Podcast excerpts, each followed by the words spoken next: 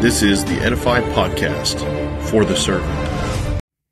If all scripture is breathed out by God and it's profitable, and it is, picking up where we left off about old brother Demas, this this tells me I need to be devoted to godliness.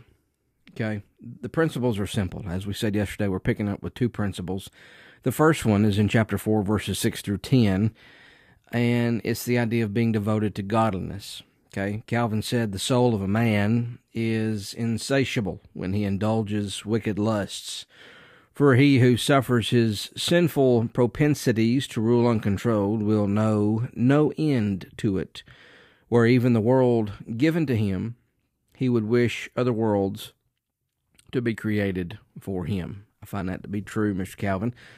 And like Calvin, James 4 tells us something simple. Make sure that you are aware of the wickedness of your heart and fight against its insatiable desires. Well, how? How do we do that? Well, depending on the power of the grace of God, that's how.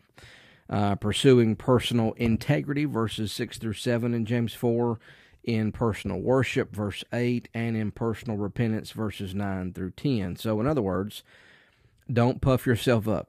You don't want to be a Demas. You don't want to be Brother Demas. Okay, so number one, be devoted to godliness, and that is the opposition to uh, puffing yourself up. Stay humble.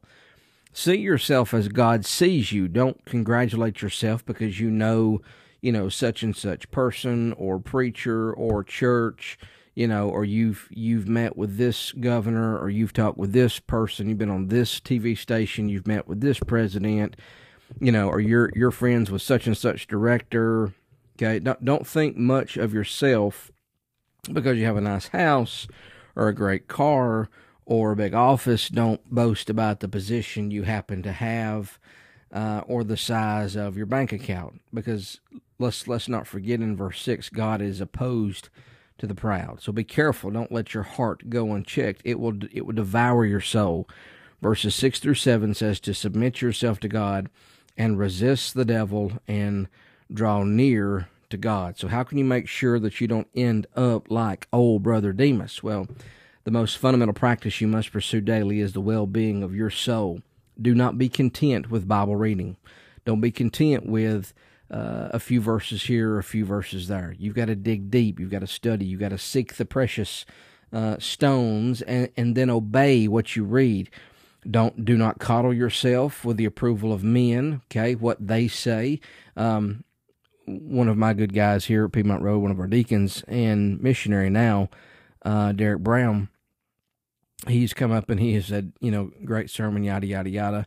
And he asked me one time. He said, "How do you how do you deal with um, how do you deal with um, the praises of men?" And I said, "Well, what I do is is I don't." I don't look for those praises of men to satisfy me spiritually. I don't look at those praises of men to satisfy me personally. I don't do that. I look for the praises of men uh, to gauge my sermon preparation, my sermon delivery, my sermon topics. Uh, if folks are eating something and they say a lot about what it is that we're having for lunch that particular Sunday that I'm preaching, uh, that tells me where they are. That tells me a lot of where they are, and so that helps me keep keep my focus. So that's what I do when people congratulate me. I very quickly um, get off the pedestal that they, in good conscience, put you on. Get off of that, slide down, and say, "Well, I appreciate that. How's your week been? Or what do you have going on? Or I surely appreciate you leading us in prayer. Or Whatever it is. Okay, don't don't be content with the approval of men. And and and when and when you sin, let's ask this question: When you do sin when it comes to humility. When it when you do step into the realm of pride, what do you do? Well, you run to him and you repent. You you purify your hearts, you mourn, you weep, and you be humble, verses eight through ten. So be devoted to godliness. Uh, the beholding of Christ and the killing of sin are to be your regular joy. 2 Corinthians three sixteen through 18. Let me say that again. The beholding of Christ and the killing of sin are to be your regular joy. You must seek him and you must love him. And, and as you do this, you will hardly, hardly resist the second and also non negotiable, which is your relationship with his bride, the church. So not only not only being devoted to godliness, but number two, being devoted to the church. As you minister, you preach, you serve as a deacon, you shepherd as an elder, as a shepherd, whatever it may be, you got to be devoted to this institution. A couple of weeks back, we discussed the idea of, of reminding your elders to of her first love, and her first love is their first love is the church, not the people, but the church, the institution. Just as much as it's imperative for me to be devoted to God on this, number two, I've got to be devoted to the church. After finishing up a, prof, a, a, a, mm, a profound, that's a good word, charge to watch over your soul, James presents another fundamental reality, which is the church. He says, Do not speak against one another, brethren. Now, though chapter 4 focuses specifically on judgmentalism, it is significant that he moves straight from your soul's repentance and delight to your relationship with the church, writing, and he says, Do not judge one another. What are you supposed to do, you know, then? Hundreds of pages would not be enough to fully answer the question, but perhaps the, the succinct words of Jesus will suffice for this thought. So when we're thinking about devoting ourselves to the church, John 12 34, a new commandment I give to you that you love one another, even as I have loved you. So that even there, and that even and the example, the even and the example, even as I have loved you. Jesus is talking to believers. Judas had just left.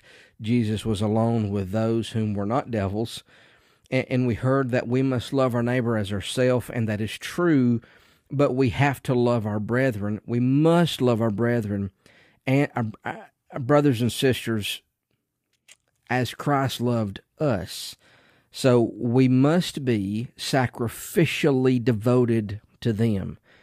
Christian, minister leader, whatever, whatever you find yourself to be, these were the issues that led Demas astray. He stopped searching his heart and he devoted himself to this present age instead of devoting himself to the church. So maybe that's you.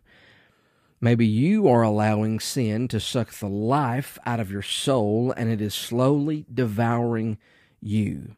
You're losing focus in your ministry. You're losing attention to your love of the ministry. You're losing uh, attention to the, the preaching that you you at one time it was it was as in you like fire in your bones in old Jeremiah. You couldn't hush about it. Well, the devil doesn't want you to do that. We know that. So what does he do? Little sin by little sin no repentance and no repentance. I beg you, please don't let your sin kill you. And maybe you're not meditating as much as you should, or maybe you're not examining yourself, Jake Sutton, as much as you should. Maybe you're going to the church, but you're not really devoted to her. Okay, you're you're chatting, you're hanging out, but you're really not involved in exhorting. You're not commending. You're not encouraging others to strive after Christ. So take care that there not be in any of you an evil, unbelieving heart that falls away from the living God.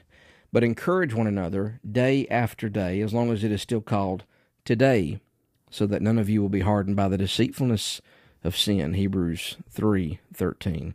So be devoted to godliness, and number two, be devoted to the church. These two things keep us from being like old Brother Demas.